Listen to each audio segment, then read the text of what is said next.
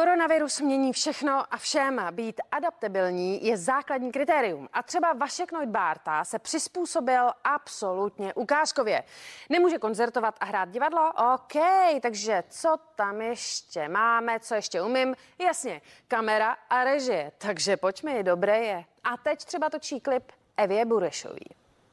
Jsem liškou, Natáčíme eh, klip k písni Malý princ, což je píseň, kterou jsem já napsal. Moje Eliška eh, napsala text a ta písnička je pro úžasnou a námi milovanou Evičku Burešovou. Eh, já jsem pro ní napsal, dejme tomu, 4-5 písniček a teď to krásně tak vyšlo, že jsme jednou na Instagramu nebo na Facebooku viděli u ní, že miluje Malého prince, protože jí natánek jí Malého prince připomíná. Takže uh, nás to tak nějak jako inspirovalo a je to Elišky premiéra jako textařky, takže uh, o to větší z toho mám radost a už teď je to pro mě srdcová záležitost.